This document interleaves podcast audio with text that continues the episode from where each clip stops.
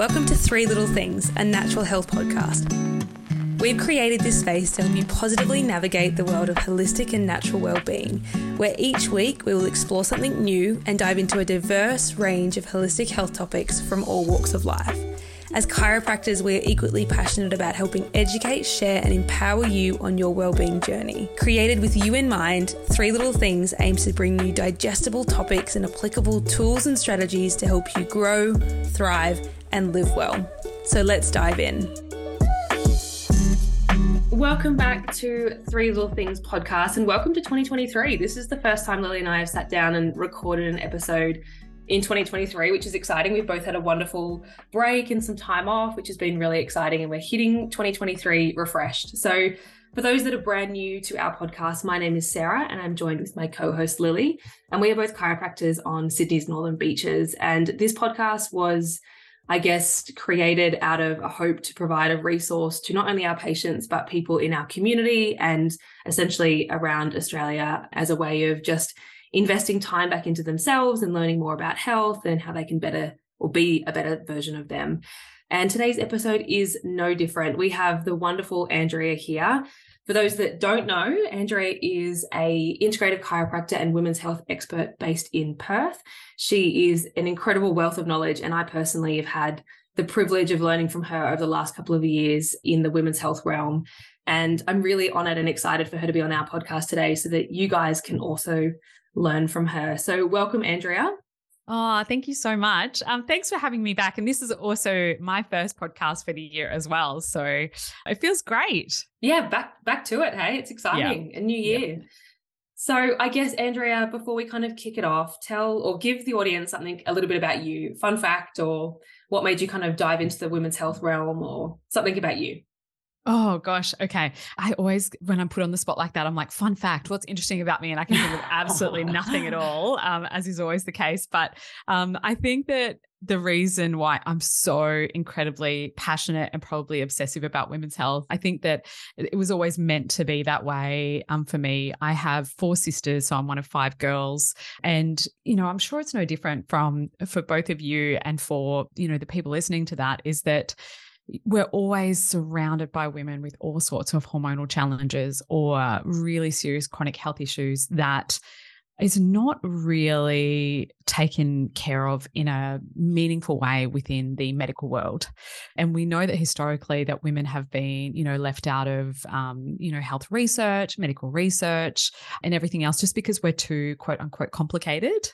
Um, and I think that there's a really huge gap in women's health. And I see that presenting in practice every single day with women with horrific suffering and horrific symptoms that they are pretty much ignored within any other system or they're just told that you know maybe they're they're hemorrhaging that they have every month when they have their period or they're really severe period pain that leaves them fainting or needing to be hospitalized is just because they've drawn the short straw and I think that that is um, just so disempowering for women. You know, I just started attracting all of these women with all sorts of different problems, um, similar to the things that I've just shared, and I couldn't ignore it anymore. So that's when I became like, just, you know, really needed to dive into it so much more. And I am you know, like I said, just so incredibly passionate about the realm of women's health because I know that for women, when you help them to get their health back, it just allows them to get on with whatever it is that they'll put on this planet to do. And it helps them to serve that greater purpose for the planet. And I truly believe that that's how we change the world. Um, and I think that women would do a better job of it than, you know, what's currently happening. So, you know, there's always a, a bigger purpose to it. Yeah, I think we would both um, completely agree with everything you've just said. And likewise, see plenty of these beautiful patients in our practice every single day. So, yeah, like I said, it's an honor to have you on our podcast. And I'm really excited for our listeners to learn a little bit from you. And today's topic is menopause. And now, this is a long awaited, very much requested episode from our listeners and from our patients in practice. So, I am excited just to hear what you have to say. So, where are we going to start? Awesome. You know, dealing with menopause and perimenopause is actually one of my favorite subjects um, because I think that there's a big movement of women now going, okay, I don't want to do this. I don't want to do menopause badly.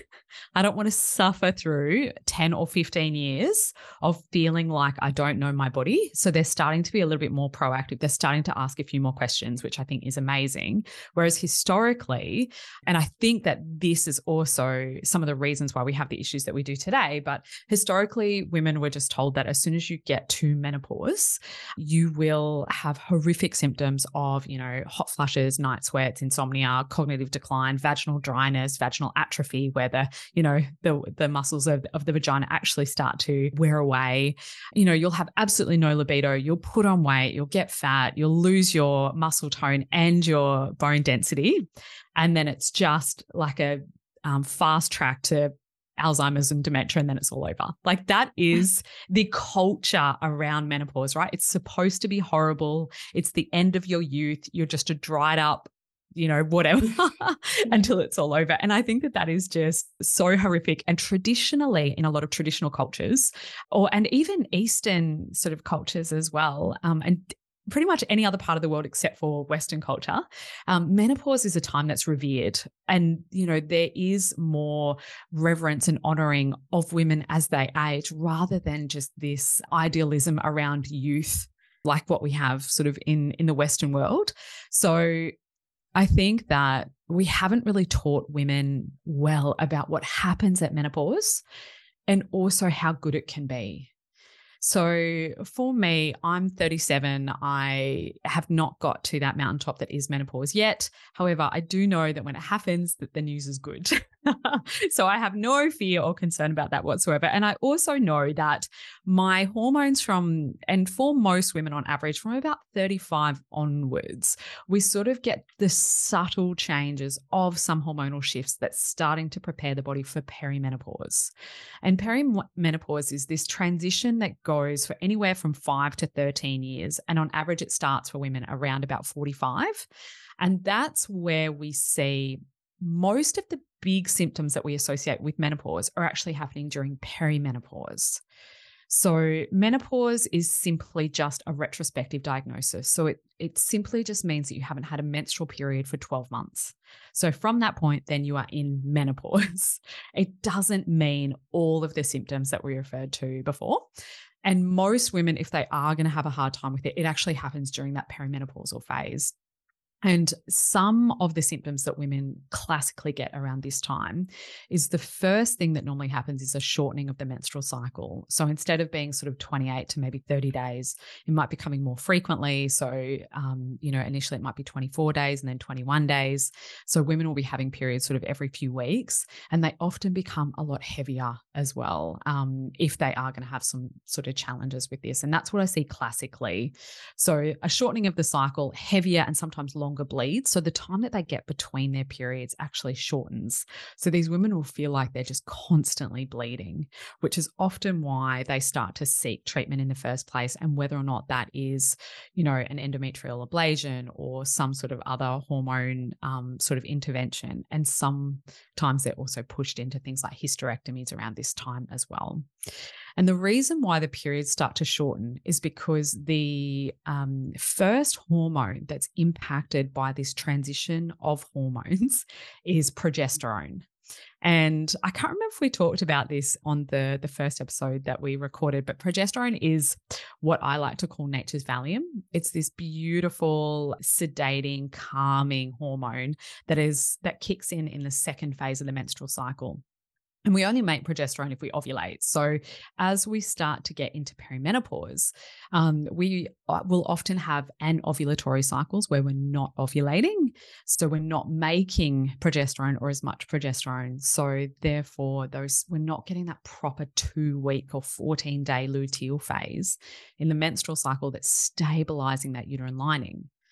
And that's also why women will feel like they are more emotionally fragile because they're not having that beautiful balancing effect of progesterone to buffer estrogen.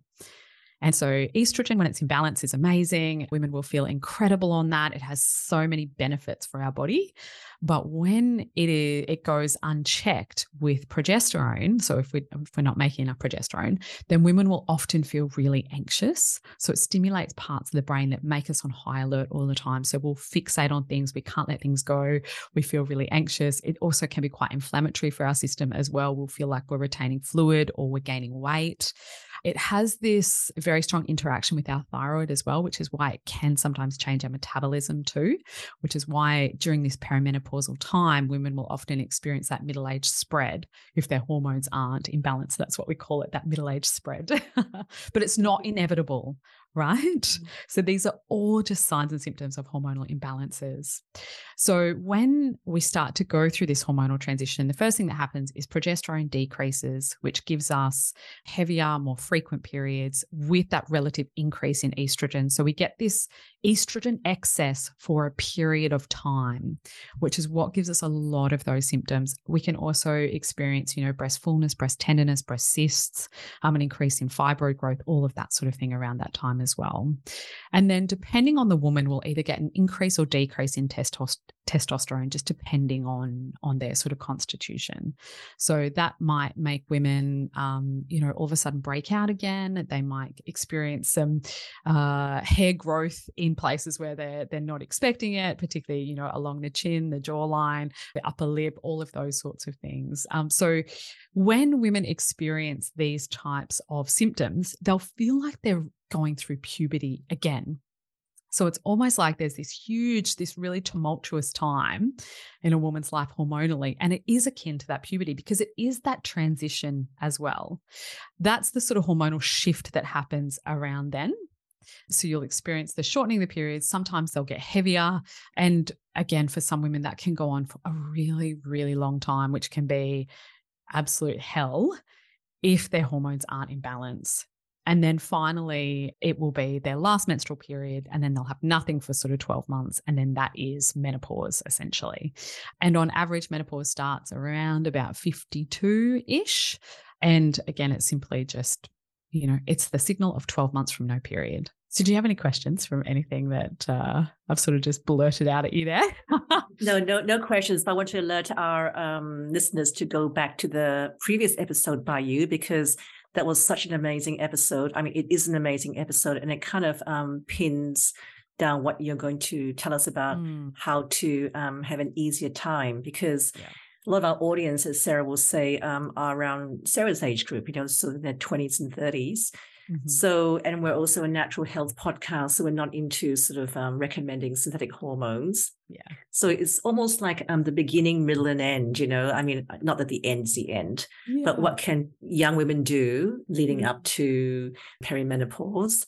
And then also giving our audience some idea what they can do um, during perimenopause and menopause, because it does sound mm-hmm. like a train wreck, doesn't it? Yeah.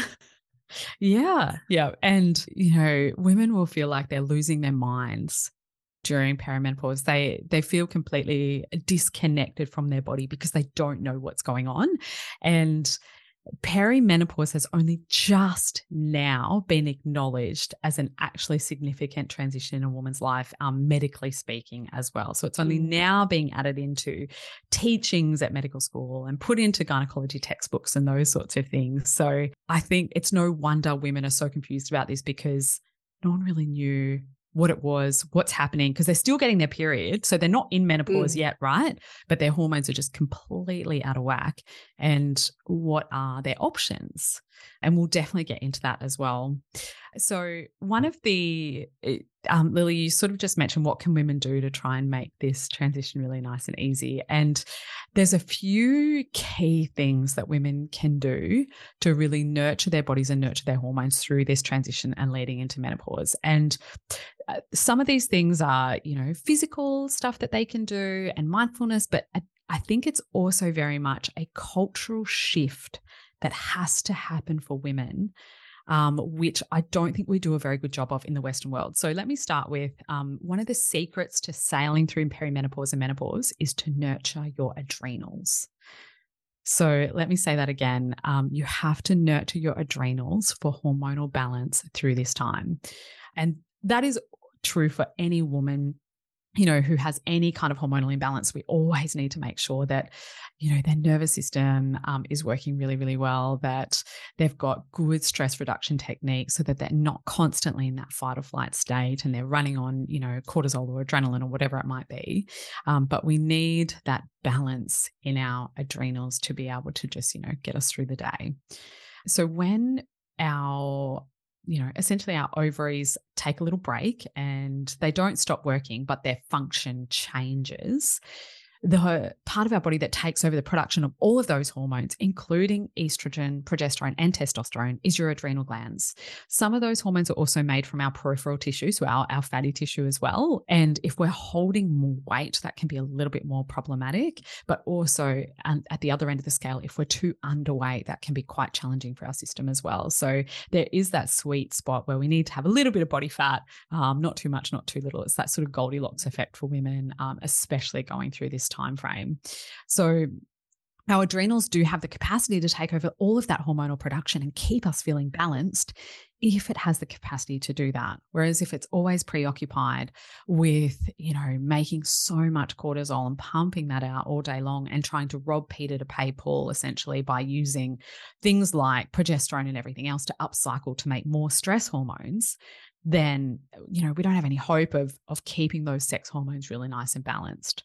So, whatever meaningful stress reduction techniques work for you is what's going to be important. And that might also not just be the stresses in your life, like you know, taking on too much or um, trouble at home or, you know, constantly rushing and those sorts of things, which women tend to always do and always put so much more on their plate than what they can possibly handle.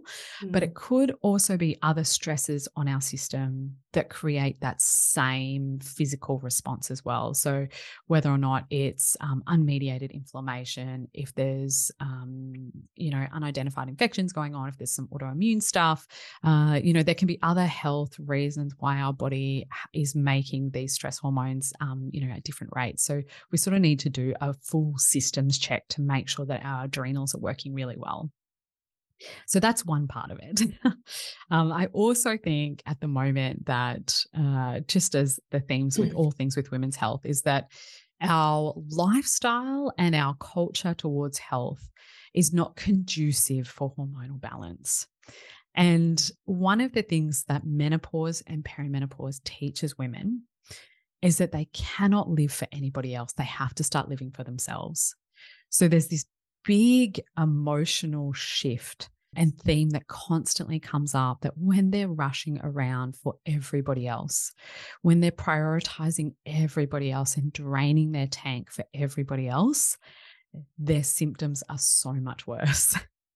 Mm. Because again, we have to be nurturing those adrenals. This is the time of a woman's life where she has to put herself first. And this is something that I talk to my patients about every single day that this is the time to essentially reinvent yourself because traditionally kids would be out of the house by now.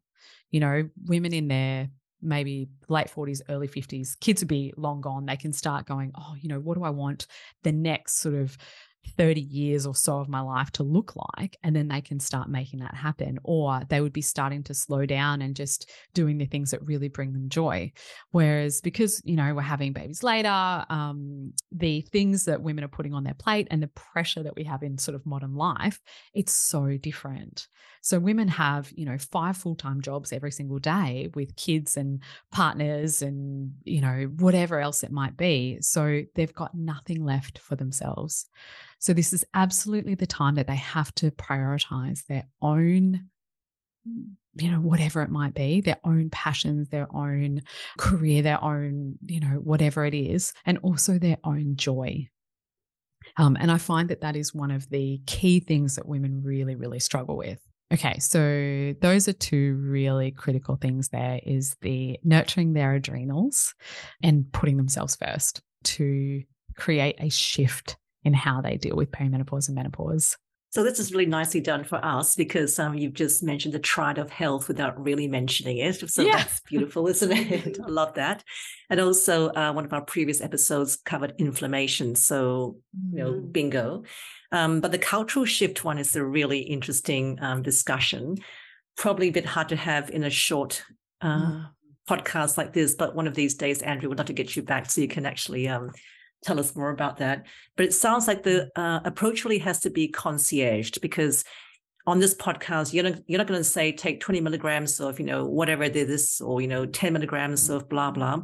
They really do need to go and come and see someone like you or their um, health practitioner who mm. is of that ilk to have it assessed properly because you did mention those three hormones progesterone estrogen and testosterone and i was a mm-hmm. bit confused before about um, the ratios but now i see progesterone goes down and estrogen relatively looks higher but also goes up or does it relatively look higher um, it's always that relative seesaw. Yeah, it's always relative mm. to other things. So one hormone doesn't just act independently. Initially, we see the reduction in progesterone, which with this relative excess in estrogen, and then eventually that will then decline. Um, and the types of estrogen that then take over are a little bit different. So we'll we'll make less and less of estradiol, which is that E2, which is the main estrogen that we make from our ovaries, and we'll start making more E1. Um, so it just, the, the types of estrogens change a little bit. But then once we're in menopause, obviously we have lower levels of those just sort of across the board. And that is normal. That's what's meant to happen for our body. That's just a normal transition that happens, which doesn't necessarily mean that we need to go painting ourselves with the exact same amounts of hormone replacement therapy therapy for every single woman. Um, and if you want to get into that, we can we can sort of touch on on HRT and um, and that sort of thing. That would be helpful because I know that's always a question that comes up for me as well. Obviously, there's lots of different options for helping to decrease the symptoms that are associated with perimenopause and menopause. And I think that's important to distinguish their symptoms of you know an imbalance there. And traditionally all women when it, they started to have these changes were put on hormone replacement therapy. You know there was a a thinking or a thought process that everybody needed it. Just like you know sunlight and water you need hormone mm. replacement therapy. And this was given to everybody at the same dose and at the same you know, the same prescription to all women, irrespective of their family history, their risk factors, their estrogen metabolizing capacity, their detoxification pathways, their body weight, their body um, composition. You know, they were just all painted with the same brush. And then because uh, we thought that HRT was just the the best thing ever. There was a thought process that it decreased the risk of heart disease so significantly that we thought all women should be on it. And a lot of doctors were really dogmatic about this as well. If you didn't take your HRT, then I won't see you. So there was a big study that came out um, in the early 90s called the Women's Health Initiative. And it was the biggest study of its kind where they took hundreds and thousands of women and they put them on um, hormone replacement therapy. Uh, and at the time, it was something like um, Prempro or Premarin, which was made from the urine of pregnant mares. So, pregnant horses um, is how they made that, that synthetic estrogen. And they would also use Provera, which was a synthetic type of progesterone, which also has its sort of complications as well. But anyway, um, and they wanted to do this study over a really, really long time to see the positive health benefits of using HRT. But then in 2002, they had to stop it. And I think this was only after about three years because the and I could have that wrong. It could be a little bit longer, but I, it was it was much shorter than what they expected because women were dying. So their increased risk of breast cancer, heart disease, and stroke rose so significantly that they had to stop mm-hmm. it. Um, and the main problem was now that we can reflect back on that and we've got much more experience, is that it's because they gave the same dose and the same, you know, essentially same prescription to every single woman, no, no matter their baseline age or anything else. And some women did really, really well on it. But because of um, what was obviously happening in the study, they pretty much took all women off HRT. Um, and so some women were doing really well. And then all of a sudden it wasn't available and they were taking everyone off it. And then they were sort of back to suffering with the symptoms they had. And there was no real other options for them at that time. And I try not to be dogmatic about, you know, don't take HRT or anything like that. We've learned a lot of lessons from the Women's Health Initiative, and we know that some women do really well on it, but we have to make sure that their body can use it safely Mm. Um, and that you know it's it's used at a dose that's also appropriate for that woman. And i don't think that um, some of these considerations are made because a lot of women do have some really serious family histories that need to be taken into account. We need to make sure that they can actually metabolize and detoxify estrogen in a safe way. And there's ways for testing that as well to make sure that they will be a good candidate for you know some sort of um, support if required. Mm. And often, 98% of the time, we can get women to be really beautifully balanced without the need of that. And there's always some women who who do prefer um, HRT, and we and we try and use like the absolute lowest possible dose, like almost like a little dusting of of something to um, reduce their symptoms. But it's not the be all and end all, and it's not the first point of call and it needs to be monitored really really closely in my opinion as well mm. and that's like the very last resort in my opinion mm, that's a really balanced um, answer. I love that. Um, mm-hmm. And do you have sort of a time frame because we're talking about perimenopausal? Um, mm-hmm. Do you feel that at some point it's not necessary anymore? Um, when people reach full menopause? It tends to, we know that the risks increase with age. So the longer that a woman is on HRT for, the higher the risks.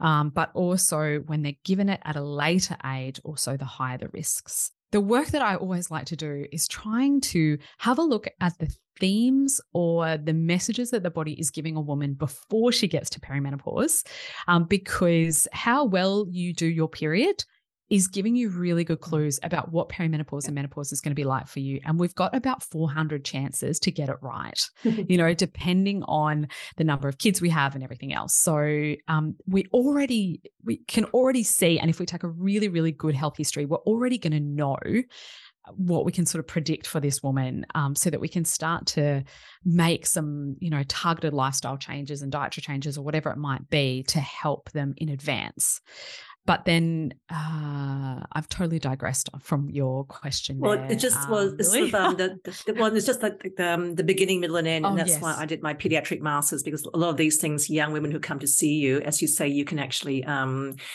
you know, give them a crystal ball almost mm, by yeah. yeah. So yeah. you are definitely using well the word I used before, concierging the approach um, into mm. this time of one's life. But do you feel that once somebody reaches full menopause, do they still need a bit more uh, support with with different chemistry, natural products? Yeah, look, in my opinion, um, I think so. I think once they're in menopause, then we want to make sure that they're not still going down that um, sort of downward spiral of experiencing the hormone withdrawal of things like estrogen, progesterone, and testosterone. So we want to make sure that we're keeping their system balanced for life so that they're not getting that huge bone loss, that huge bone reduction. They're not getting that poor muscle mass, um, but they're also not experiencing things like the cognitive decline that can sometimes happen with that change in, in the estrogen status or an increased risk of heart disease because of that reduction of estrogen testosterone as well. So all of these hormones are obviously not just for, you know, sex hormone requirements, but they have these far reaching effects through our whole system, um, which is obviously why when we get to perimenopause and menopause that their health status can change quite significantly. So I do think that it's not just a process that stops at menopause. So once you've, you know, hit the calendar 12 month date from your last period, you can stop, you know, worrying about your health. I think that it it only sort of continues or increases with age, but it just might be the things that we do that change a little bit um, because their system is different as well. And from a chiropractic perspective, too, we see a dramatic increase in things like scoliosis when a woman gets into menopause because of the change in bone mineral density that can happen with that estrogen shift. Um, that's something that we need to be really aware of as well and just be monitoring with our patients to make sure that we're keeping them really stable and balanced too.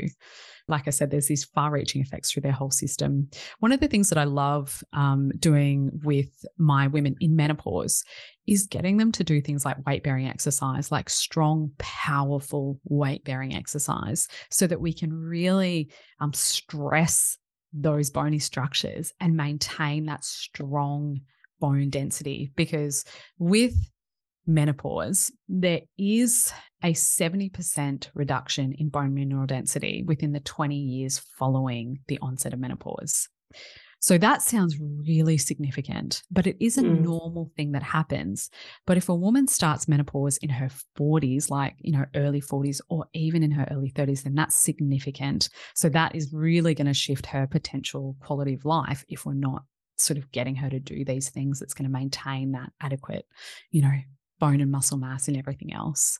So that's just an example. Well, a few weeks ago, Sarah's partner, my son, uh, exercise mm-hmm. physiologist, he did a a couple of seminars on osteoporosis, didn't he? And yeah. the actual possibility of reversing it. Yeah. So it was yeah, all the latest research. That was that's a really mm. cool concept. Yeah, super cool. Um, and I was going to ask too, is that also something that you would recommend your say young women in their 20s that are doing as a preventative thing as yeah okay yeah yeah yeah mm. absolutely because we know that our maximum bone mineral density potential we sort of start to get a little bit of a stagnation of that in our early 20s. So everything that we're doing sort of leading up to that is going to help our maximal um, potential, but it doesn't stop. This is not a static process, and we can continually build stronger, better bones just by the activities that we're doing. And we know that um, we need to stress them a little bit for that to happen by doing things like weight bearing exercise that challenges those bony structures. Um, and we know that that's one of the best ways to to sort of improve that. Obviously, there's diet and mm. lifestyle things as well. You know, adequate vitamin D, magnesium, everything else um, will also help that, that that good proper bone turnover. And there's a very strong hormonal component to that too. But a lot of this is within our control. Yeah, mm, very cool. Yeah, and you started chatting before as well, and all of this kind of links back. But we have yeah, approximately 400 chances to get our cycle right before yep. heading into that sort of perimenopausal and menopausal time. So um, I mean, there's lots of cool things that we can do in those early years or in those 400 chances to make sure that we are doing menopause as well as we possibly can. Yeah, absolutely. And that would be any kind of symptoms that you experience um, that are, you know, we would associate with hormonal imbalances. So the easiest time to get that right is, you know, obviously when you're cycling. Mm. I find the easiest thing is, you know, dealing with teenage girls because even though again that's like a really challenging time hormonally um, for women, if we can get it right then, then we're literally setting this girl up for hormonal balance for her entire life, which is, you know, just bliss. But, mm. you know, if you're getting irregular periods, short or long cycles, heavy, painful periods, um, if there's symptoms of endometriosis, polycystic ovarian syndrome, adenomyosis, thyroid dysfunction, any of those sorts of things are clues that or you know a, a, fairly obvious clues that there are big hormonal imbalances happening that need to be sort of taken care of. And especially if a woman is not ovulating then i would you know, be really closely looking at why that is the case. Um, and we want to just make sure that we're not getting that premature ovarian failure or premature ovarian um, sort of insufficiency, where that could hint to an early onset of menopause. Yeah, well, so, as yeah. you said um, in your previous episode, um, your period is actually one of your women's vital signs, you know, and that's exactly. such a really cool way of looking at it. And mm. nothing should hurt; it should be seamless, and and so on. So, but I feel like sometimes our audience um, is a very particular audience. So in chiropractic, we have sort of three categories of people. We have this um, CX, the close X, um, the open Ys, and the, um, the open X's. So the CXs are the ones who are not going to listen to this podcast at all because sure. it's just too hard. And then yep. the open Ys are saying, "Give me, give me, give me." You know, the more you can, the better. And the, and the um, close Ys are the ones who are going, "Oh, I'm on the fence. What yeah. do you have?" Yeah, so all this information is going to go down really well, I think. Mm. And when uh, when you're sort of talking about the those people that are sort of on the fence, like w- what do you have? Like you know, give give me some some solutions, right? Or what can I do sort of right now? And I always sort of put this into a few different categories. So first and foremost is obviously making sure that you've got that, um, you know, balance within your nervous system. Um, we've got really good stress reduction techniques and everything else. So that is always king. Next uh, is I um, always look at really good nutritional medicine for women. And if they're experiencing things like um, hot flashes and the other um, symptoms that we associate with perimenopause and menopause, then um, some key things that I would get them to do is first and foremost is get them off stimulants, including coffee. And, um, you know, I I'm not very popular when I tell women that, but we know it's been shown to lower estrogen levels. So, lower the good estrogen that we want. And that's really consistent and significant. Um, and they do feel a really big shift with that. And the next thing, um, totally the fun police is alcohol there's this time in a woman's life where they just cannot get away with it. And this is it. Mm. And the longer I work with women, the more I realize is that alcohol is a young woman's game. Like she can get away with a lot more than what she can um, during now, um, this sort of uh, time frame. And any perimenopausal or menopausal woman will tell you if they have a glass of wine at night, their sleep is terrible and they'll experience more hot flushes that night. And again, it's because it raises the bad, um, you know, estrogen, but it also increases our risk factors for absolutely everything. So if there's a time to really cut down or abstain from alcohol, now is the time. It doesn't mean you can't ever have it, but let's really look at those practices. And then the other thing is gluten. And um, this is not just a fad what we find really consistently is that gluten again um, raises the essentially the the bad estrogen, and there's a really strong link between gluten sensitivity, ovarian function, and gut function as well. So it's going to change those things. The other thing that I try and encourage women to do is really increase their fiber. So, aiming for a minimum of two cups of veggies per meal or about 35 grams of fiber a minimum per day. So, again, that's about two cups of veggies per meal because fiber is both going to help the detoxification and the processing of any of those hormones that we want to try and clear, but also is essentially one of the foundational building blocks for our hormones in the first place that's synthesized in our gut. So, if we can include some really great things like fiber, really good quality protein, even including some whole soy, so things like um, tempeh, miso, um, you know, those sorts of whole fermented soy can have a really lovely effect on estrogen. Even things like flax seeds can be really, really helpful. And my favorite practice that women can do to help to decrease hot flushes is simply just some controlled breathing. So breathing, uh, I normally teach them um, like either box breathing or uh, parasympathetic breathing. So breathing in for seven, hold um, in for seven, out for eleven, or the box breathing in for five, hold for five, out for five, hold for five, and so on. That has been shown to reduce hot flushes by 40% if done for 10 minutes a day. So these things are free and so easy and so simple. It just requires that consistency. So that is really, really good, you know, evidence to show that even just something like some controlled breathing will help to reduce hot flushes significantly. Um, mm. so mm. those are just a few little nutrition and sort of, I guess, um, practice tips that they can do to try and help to ease some of those symptoms. Yeah, that's mm. amazing. Yeah. Thank you. Yeah, wow. I just think this episode is going to be so well received and there's yeah there's some i don't know about you lily but there's a lot of people i'm thinking of right now that need to listen to this. So well, it's not an old person podcast actually for the young person really, yeah well and i think also too and andrea you touched on this right at the beginning when you were talking about why you got into women's health but i think it gives people hope essentially or it gives women hope as well that mm. they don't have to suffer and i think that's what's exciting about women's health and exciting about podcasts like this episode. Mm people can take away things that they can go and do straight away. Um, and they can just think and shift, like we were talking about, shift their mindset around what menopause and perimenopause is going to look like for them which yeah. I think, yeah, being able to give that hope to someone or to a woman is, yeah, is exciting. And it's such a gift, I think. Yeah. And it's never too late because I think, you know, sometimes we have that sort of, um, oh crap moment when we arrive at the exam and just go, oh crap, we, we didn't do the study for that. But life isn't like that. Life, yeah. um, you know, is full of second chances, you know. So, I mean, people who have not been taking care of their health, health, you know, until their 40s, start now. I mean, mm. or 50s or 60s. There's yeah. always something that can be done. Definitely. Mm. Yeah, for sure. Good. Excellent. Yeah, I love that. And you're absolutely right. That hope that women can have that this is not the end of their life. You know, this is not um, the end of their vitality by any stretch of the imagination. This really, really can be what I call the springtime of their life, the best mm. time of their life as well.